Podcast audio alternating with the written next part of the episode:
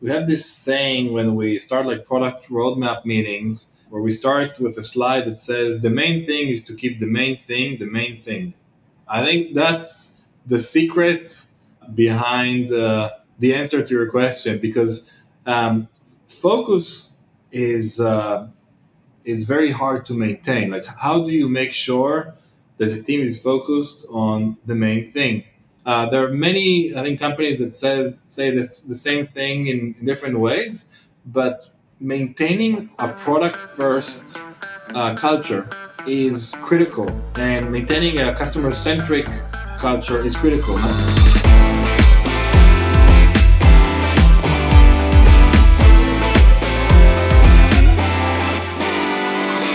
Hello, everyone, and welcome to the FinTech Leaders Podcast, where we learn from today's global leaders in FinTech, business, and beyond.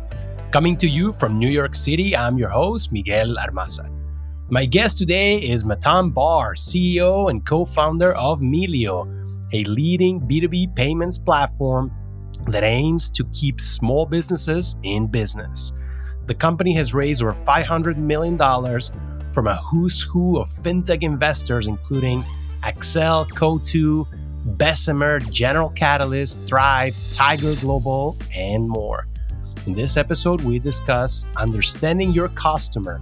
Prior to writing a single line of code, the Melio team set up an old school bookkeeping business in Manhattan to truly understand the challenges of their future clients.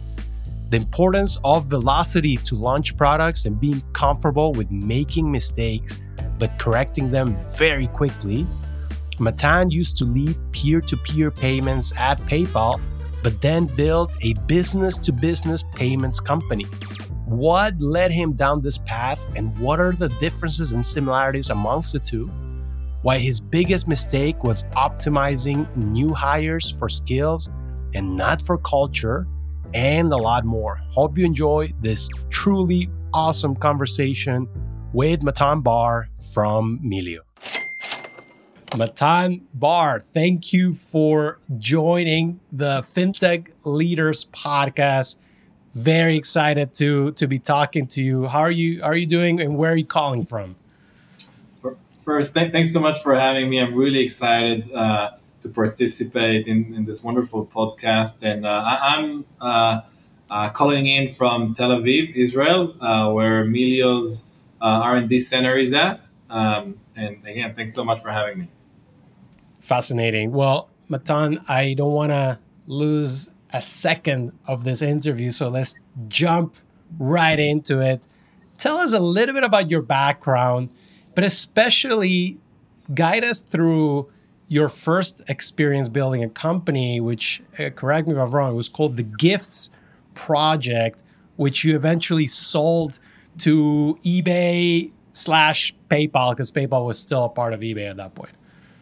Yeah, sure. Um, so during my last semester at Tel Aviv University, uh, I studied computer science and um, and business management. And uh, before I graduated, like during the last semester, two friends of mine came to me and said that they want to start a company together um, these are two very close friends of mine until today, uh, and it was uh, around social commerce. So back at the time, Facebook just released their uh, APIs for the first time, enabling uh, third-party developers to send messages uh, to uh, friends and family through APIs and you know pop-up notifications. It was a very open platform, much more open than it is today and, and we saw this as a great opportunity to support a use case that back then we thought is very interesting, which is group buying.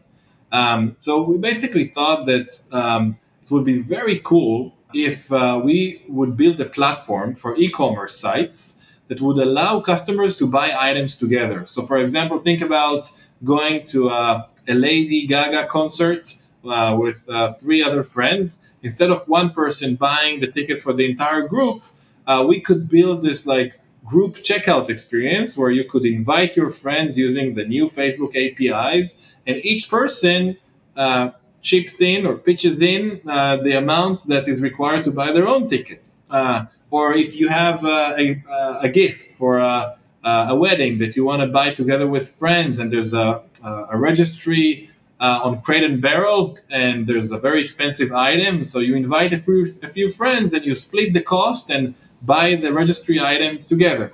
Uh, so you, you were you were early on social commerce. Yes, I think back then social commerce was very cool. Um, we're talking about like I don't know 2008, 2009, uh, like that period of time. And uh, anyways, we, we built this like group payments platform that combined e-commerce payments and Facebook APIs. Uh, we raised money from Index Ventures, and we started like integrating into different partners. eBay was one of our customers. StubHub was one of our customers, Crate and Barrel was one of our customers, and many different retailers where we enabled group purchasing and splitting the cost between friends. And it, it went really well. Um, long story short, after three and a half years, something like that, uh, eBay Inc. with John Donahue as their CEO back then reached out and asked to uh, acquire our company. We were very excited about eBay's vision around uh, social commerce, which was the, the main trend back then. And so um, we said yes, and uh, my team and I joined eBay Inc. Um, and uh, since then, I've been with eBay and PayPal for uh, many years before starting uh, the current company, which is Melio. Uh, Matan, you were master of your own destiny by by leading your own company, the Gifts Project. Why decide to sell to someone else? Um, it's a great question. So uh, back then, during the the time uh, of the Gifts project, I was the chief product officer, and uh, my dear close friend since the age of eight was the CEO, and uh, another friend from university was the CTO called Erez. Anyways, we uh, after three and a half years, we uh, got an offer from eBay that was not only I would say life changing financially for us I was like 26 years old, uh, didn't have much uh, assets uh, in my life in general. I would say uh, probably negative uh, at that at that phase of life, and um, and um, and so financially it was like truly a life changing event. Uh, but more than that.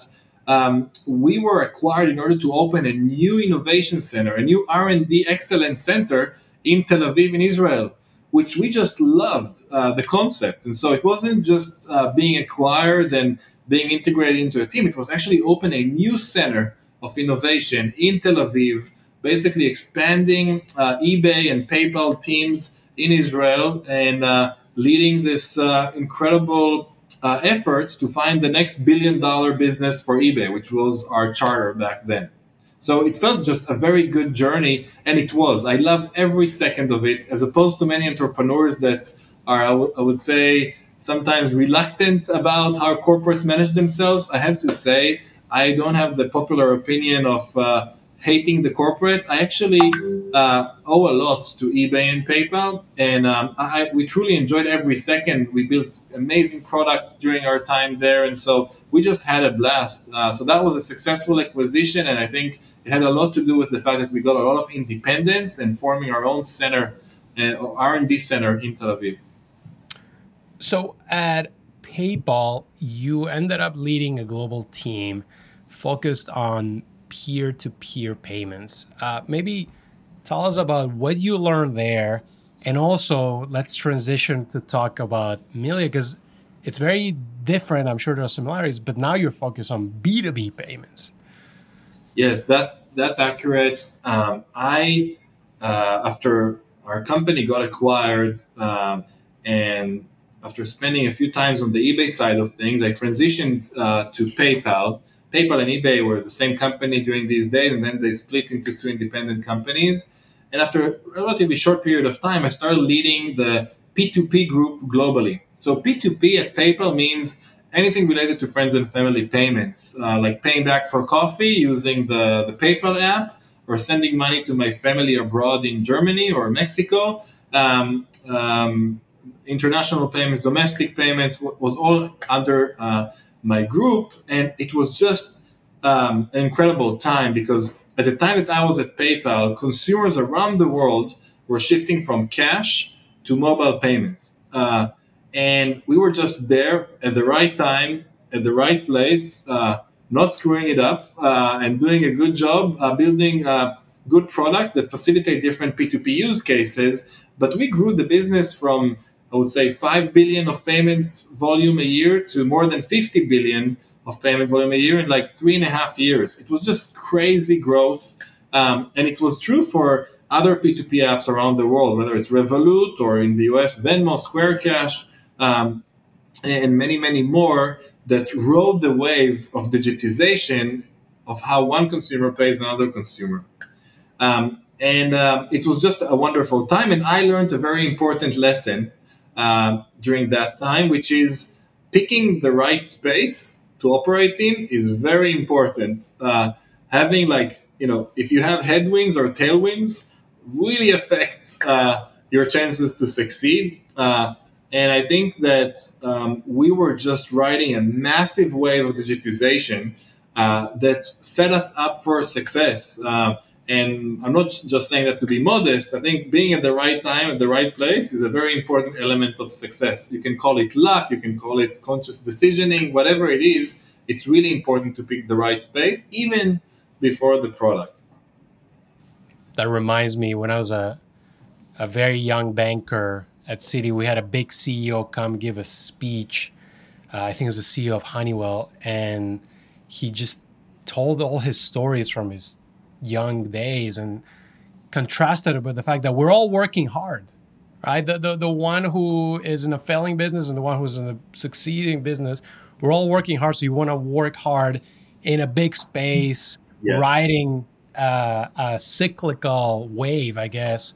Yeah. Um, so why B2B payments? And then what are the commonalities with peer to peer? Sure. So after spending uh, significant time at PayPal, uh, seeing the digitization of P2P payments, of consumer payments, I was uh, becoming more and more intrigued by how one business pays another business in the US or B2B payments. I was actually quite shocked uh, to discover that still, uh, specifically in the US market, most payments between two businesses are via a paper check. Uh, so there are like around $14 trillion of paper checks that are moving between businesses every year just in the US. I was um, really surprised by this number because I came from a space that was basically fully digital. Um, so consumers now use mobile apps to pay other consumers. And so C2C is digitized. C2B, how let's say a consumer buys from a business, is also being digitized at an accelerated pace, especially during COVID with Shopify, Stripe, Braintree, like all these uh, incredible uh, checkout companies digitizing the space of uh, online retail. And so C2B is also pretty digital and very online. But B2B, uh, for some reason, at least back then we weren't sure what is the reason, is still very much relying on paper, paper invoices, paper checks. If you ask a random small business owner in the US um, how they pay their vendors, uh, they'll either uh, stuff envelopes, lick stamps, and mail paper checks when they pay their suppliers, or use the bank's bill pay, which is also a very archaic way to just send AC, an ACH payment. So it's pretty surprising because the same business owner that is using, I don't know, let's say Square as a point of sale and is using Venmo to pay a friend, the same business owner, when they would need to pay the coffee bean supplier, let's say, they would stuff envelopes and lick stamps to mail paper checks. And that felt like a huge opportunity. Of course, we knew that we're not the first ones to, to discover this opportunity, so it was re- very important for us to understand why why is it that B2B payments is lagging um, other payment areas. Um, and so I, I just felt, uh, following the last point, I felt there's a huge space right now that I'm sure that the 14 trillion of paper checks will decrease to zero uh, in terms of paper check payments, and it will all move to digital. It just would be the question of which company will actually transition it to digital, um, and what are the reasons that businesses are not using digital solutions today. Uh, so that's how I was drawn to B2B payments. But I would say one thing more generally there's a privilege, I feel, and a responsibility for anyone that works in fintech uh, because um, money is very important to people. It sounds like a very simplistic uh, phrase, but uh, when you make money better, you really influence people's lives. Never mind if it's consumers or businesses. Um, you know, if you make money faster, cheaper, more accessible, more transparent, more inclusive, democratizing different financial services. Again, no matter if it's consumers or businesses, you're doing something very important that can really affect people's lives. And so I always knew that, you know, my next company would be in fintech and B2B payment just felt like the right um, the, the right area to focus on because there's so much to do and there are so many inefficiencies to solve. Um, so I guess that's how we got to this. Do you remember any of the steps, and maybe you can share some of those that you took to truly understand the customer problem before you launched Melio? How, how did you get close to those future customers? So th- there's a, a story that we're really proud of at Melio. When we started the company, we realized it will take us some time to build our first product, our, our MVP, because we had to do like uh, to form some partnerships with US banks and we had to hire our engineering team. And it will just take us some time to meet the first customer. Uh, and we, we tried to find shortcuts uh, to better understand B2B payments and vendor payments specifically. And so what we've done is actually interesting. While we were developing the, the actual product, we hired a person in Manhattan, in New York, that would basically manually do bookkeeping and accounting and payables for 10 small businesses. So with, with no, without, without a single line of code, we basically had this person, her name uh, is Daphna. Uh, today she's our VP customer experience, but uh, back then she was our bookkeeper as a service. Uh, but what Daphna did is basically served 10 small businesses in New Jersey and Manhattan uh, and did all the bookkeeping and vendor payments work for them manually. So the way it would work is over WhatsApp. Uh, the business owner would send us their invoice over WhatsApp, tell us when to pay, how to pay. Daphna would actually mail the paper check for the small business, update their accounting software for them, uh, send them reports, but it was all manual she had to get uh, access to the bank account and accounting software in, in, advance. And so we found 10 businesses that were crazy enough to give us this access, but everything was done through WhatsApp.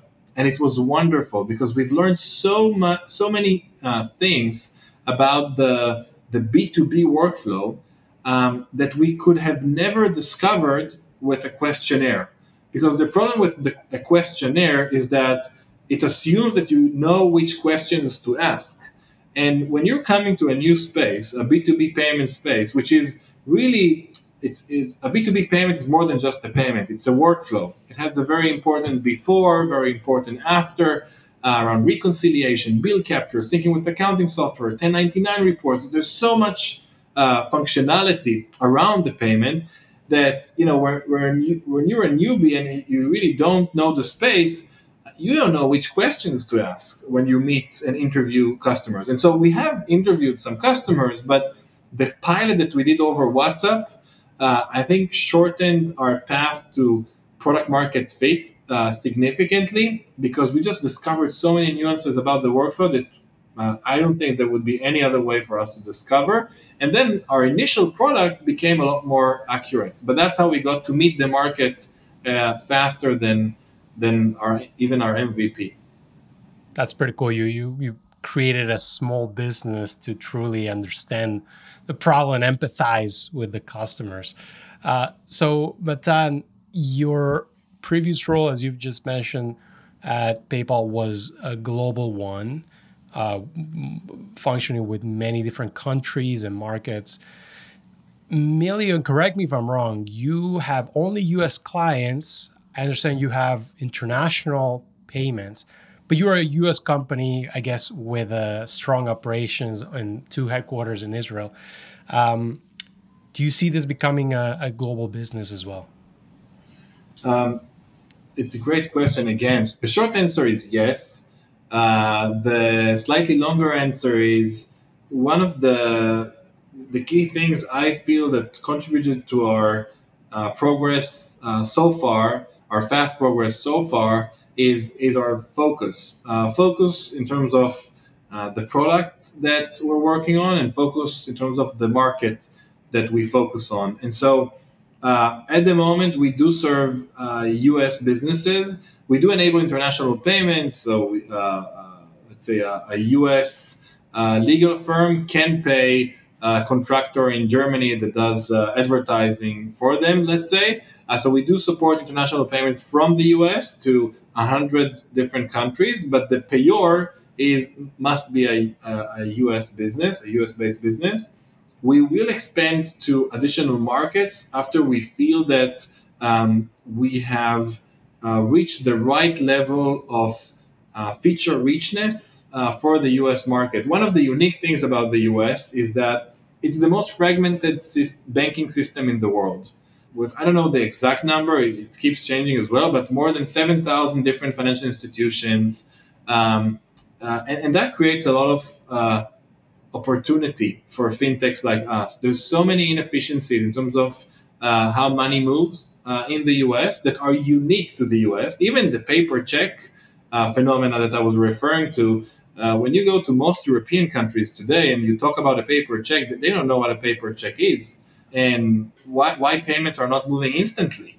Like that's the default. Like, uh, and so in the US, it's not the default. In the US, there are still many paper checks. Money moves slow, uh, and there are many uh, challenges that uh, innovators and fintechs can help solve. So we have so many of these challenges ahead of us that we feel that we have a, a long roadmap ahead of us uh, that we need to address before uh, jumping and um, building a product to additional countries. And also, I'll say Melio likes building the infrastructure uh, and controlling all the layers in this infrastructure. So we do risk and compliance internally. We integrate directly with the ACH system. Like we don't work with too many intermediates because uh, we're a payments company and we want to have full control and flexibility over the experience. It's not even cost optimization. Of course, uh, you know, using intermediates increases your cost, but it was never, at least until now, it was never a real consideration for us. It was more around making sure that we control the experience. And so, if we want to move money faster and take risk, then it's up to us. It's not up to anyone else. And we have the flexibility to make these types of decisions. So uh, that means that opening a new market uh, is not a is not a, an easy task. It's not a difficult task, but if you want to have this connection to the infrastructure without too many intermediates, it takes more time to open a new market. And that's a conscious decision and trade-off that you know we keep thinking about, but uh, so far it, it paid off. You, you mentioned feature richness, and, and I want to zoom in on, on that concept. How do you ensure that you're launching the right feature for your customers and what are some of the most popular products these days yeah so that's the that's the billion dollar question i, I feel i think the, the realistic answer for many companies including us is velocity is actually the answer and the reason i'm saying velocity is because it's not easy to estimate what will work great and what won't with innovative functionality. If you're doing things that are you know well known in the market, uh, that, that's fine. It's more predictable. But with many innovative features and innovative products, I think the key ingredient is velocity. Like build fast, of course, with the right level of quality, uh, but build as fast as you can. And so even if you make a mistake, you build fast again and uh, companies that build fast tend to find the right features for their customers. Um, of course, you have all the fundamentals of you know being very close to the customer and listening to feedback and you know being very connected um, to your market. Uh, uh, but that's you know given, uh, and there are companies that are doing it better, companies that are doing it worse. But you know, assuming that you know you know your market well, it's all about velocity just build as fast as you can, uh, be in the right space, and the rest will follow. Uh, and it's not easy to build fast, especially as uh, as the company grows. But if you do continue and maintain high velocity, uh, even if you're a bit inaccurate in terms of your roadmap and you've prioritized, you know, uh, some features that didn't work, if your velocity is 10x the the competitor, then in any case you'll you'll conquer the market before them and you'll serve customers uh, and provide value in a much better way. Uh, so I think velocity is the realistic answer. We make sure we have a good, accurate product strategy so that you know when we need to make a decision on whether we should pursue a certain initiative or not, our product strategy is one that is accurate enough that can tell us whether this is part of our scope or not part of our scope. So of course being close to the customer, having an accurate product strategy are the fundamentals. But even then, you make a lot of mistakes. Uh, and then if you're fast, it's just not a big deal. But if you're slow, if every feature is like, I don't know, six months, a year, then the cost of mistake is frightening. Uh, and that's something that I would avoid at any cost. Yeah, one of the things I mentioned before we started recording is that we we have a a good number of early stage founders and, and even late stage. The, and, and many of those founders tuning in, they they probably will get to hyper growth scale. Uh, many of them are probably going through it. And, and you kind of have touched on this already, but as you're going through hyper growth and, and, and you, you're playing a high stakes game because you're dealing with customers' money how do you make sure that the wheels don't come off and, and you keep your team focused day in and day out? We have this saying when we start like product roadmap meetings where we start with a slide that says the main thing is to keep the main thing the main thing. I think that's the secret behind uh, the answer to your question because um, focus is uh, is very hard to maintain. Like, how do you make sure that the team is focused on the main thing? Uh, there are many, I think, companies that says say this, the same thing in, in different ways, but maintaining a product first uh, culture is critical, and maintaining a customer centric culture is critical. Everybody says that they're customer centric. It's very easy to say it, but uh, you need to ask yourself a very simple question When was the last time that you talked with the customer? Uh, and then you answer yourself if you're a product centric company or, or not, and ask yourself, ask uh, your leadership, ask product managers, ask engineers. I think the, the combination of not getting confused by the different abstraction layers that are being added as time goes by and making sure that, again, you start with the customer and work backwards and maintaining focus uh, because hypergrowth companies uh, have a, many opportunities, uh, but you need to make sure that you keep the main thing the main thing. And, and there are various ways to do that, as, as we just discussed. Having a clear product strategy um, is one of them, um, and making sure you skip things that represent real and jump to real. Like instead of like a fancy 15 pages document on a product, show mockups. Uh, you know, it's, it's very basic, of course, but uh, there are many examples like that. Like, don't talk about things that represent real. Like, jump to the actual value to the customer. Um, and I think um, um, focus, customer centric, and product first are things that great companies maintain as they scale. Matan, uh, Melio is a payments company, and you guys are growing pretty quickly. And if you look at the top 20 private fintech companies, the largest ones in the world, at least half of them are going to be payments companies, right? And, and even the public ones, it's going to be maybe even higher than 50%. Can you help us understand why is that? Uh, how, how come, how can you have so many large players in the payment space, both consumer payments and enterprise? There are, I think, multiple reasons, but uh, to my opinion, the key one is uh, payments is a high engagement use case. Uh, so if you look at PayPal, they started with P2P payments. That was the first use case.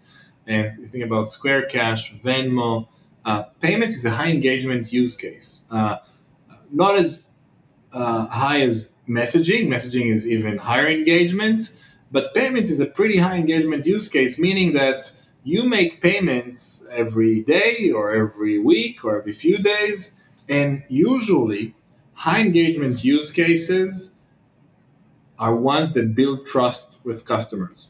Uh, if a customer engages frequently with your product, they start trusting your product. And so many companies that are payments companies are ones that customers trust because they engage with them frequently. And so they have the opportunity, the companies, to leverage this trust to then expand uh, their offerings and offer more financial services or, or more uh, products in general uh, to the customer, building on top of this trust that was created from the initial engagement of payments. And, and I think that that is uh, for many the origin for their success. Um, building trust through high engagement and then uh, expanding to additional offerings uh, is a great strategy that uh, was proven over and over again.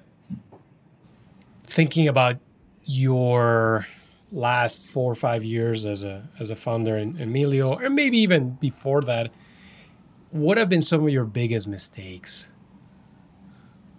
I think there are, you know, uh, during a, a, journey like the one Melio experience, like you make many decisions every day, uh, big or small, and so it's not just a cliche saying that you know founders make a lot of mistakes. When you make so many decisions, of course you make mistakes, and and um, I think the the the biggest mistakes that I've done, at least in during the, it was probably during the the first uh, six months of starting the company, um, where I optimized um, when hiring people. I optimized for uh, skills and didn't pay attention to culture. I'm talking about like the first like ten people like I was so eager to start building the company uh, that I was just hiring super fast, and you know we had like incredible engineers uh, that joined us, but they were not necessarily the right material to create Melio's culture. And um, I think one thing that I didn't realize in the beginning and luckily we, we fixed it pretty fast. But the the core group of people uh, that you hire, I don't know what's the number. There are many types of benchmarks 10, 15, 100. Their personalities become the company's personality. Like you can define company values uh, and hang them on the wall.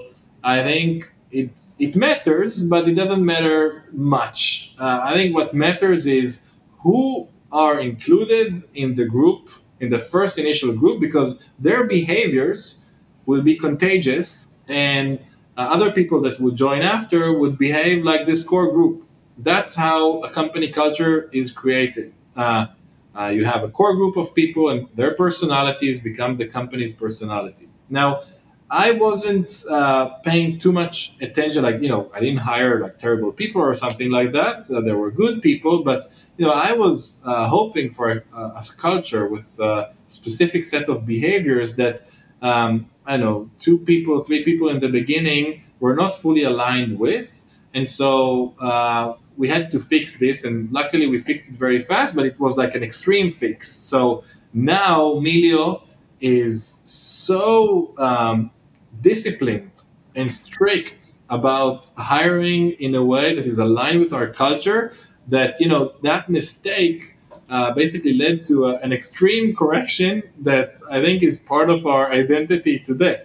Uh, so some, I don't know if we di- if we didn't do this mistake, I don't know if our culture would be so strong today. To be honest, because uh, maybe we wouldn't be so disciplined about it. But that mistake was a mistake, and we fixed it. And I think now uh, we try not to make the same mistake again. Um, but that's that's one example, I guess.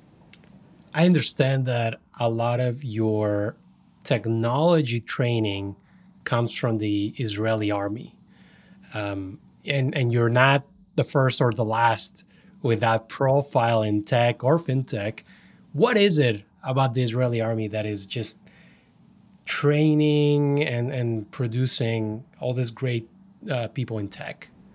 Yeah, um, well, I agree. I think the Israeli army and the intelligence intelligence unit specifically are um, are a big contributor to Israel's uh, tech ecosystem, and uh, I, I, think there are two reasons. One is um, really when you're 18 years old, uh, you get a chance to deal with some really cutting edge technologies, and um, you know when you're 18 you're already in a team of engineers that are truly doing some incredible stuff. And when you're 19, uh, you become you become a team lead of like 20 engineers uh, because the 20 engineers are 18 and you're 19, so you're the senior one. Uh, so everything is very fast in the army, and you get a lot of experience in a very short period of time.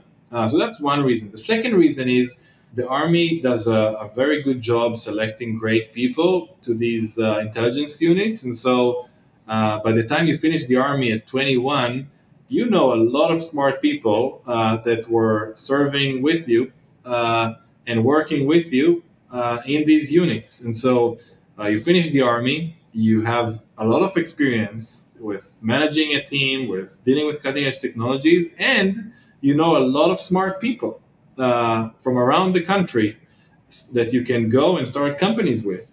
Uh, so it's network and experience uh, that is leading to uh, having the army be a significant factor in Israel's uh, tech ecosystem success. Matan, we're coming up on time. Uh, before I let you go, um, what inspires you to to go out and, and just you know uh, give it your all every day? It's a great question with a very, at least for me, there's a very simple answer. The, in one word, uh, building.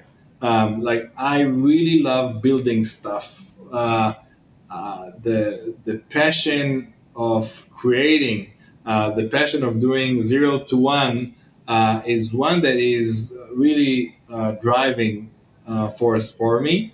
Um, and as long as we keep building um, and adding value to our customers, I'm truly driven by that. Um, I would say that's the number one answer. Uh, the number two answer is I personally have, uh, and when we share it in our company's all hands, like we have multiple objectives for the company. One of them is to create a workplace that people feel proud of and feel proud to be part of.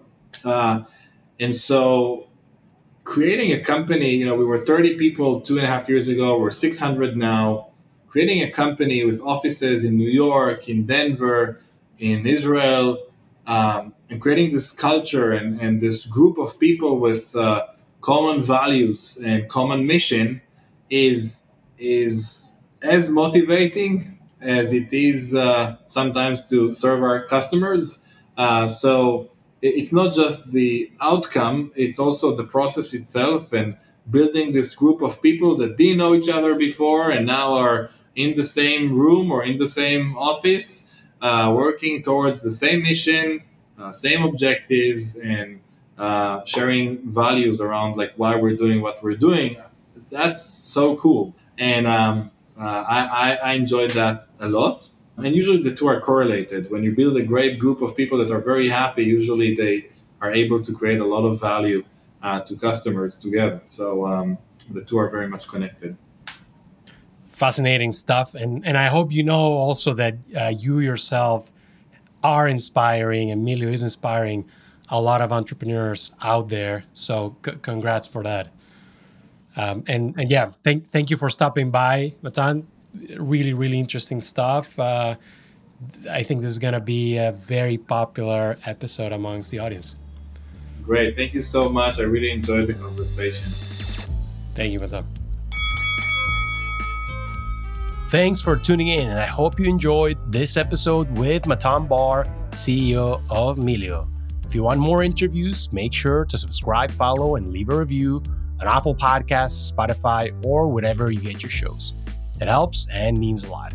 And if you have any suggestions or thoughts about the show, please drop me a line on Twitter or LinkedIn. Signing off till next week, I'm your host, Miguel Armaza.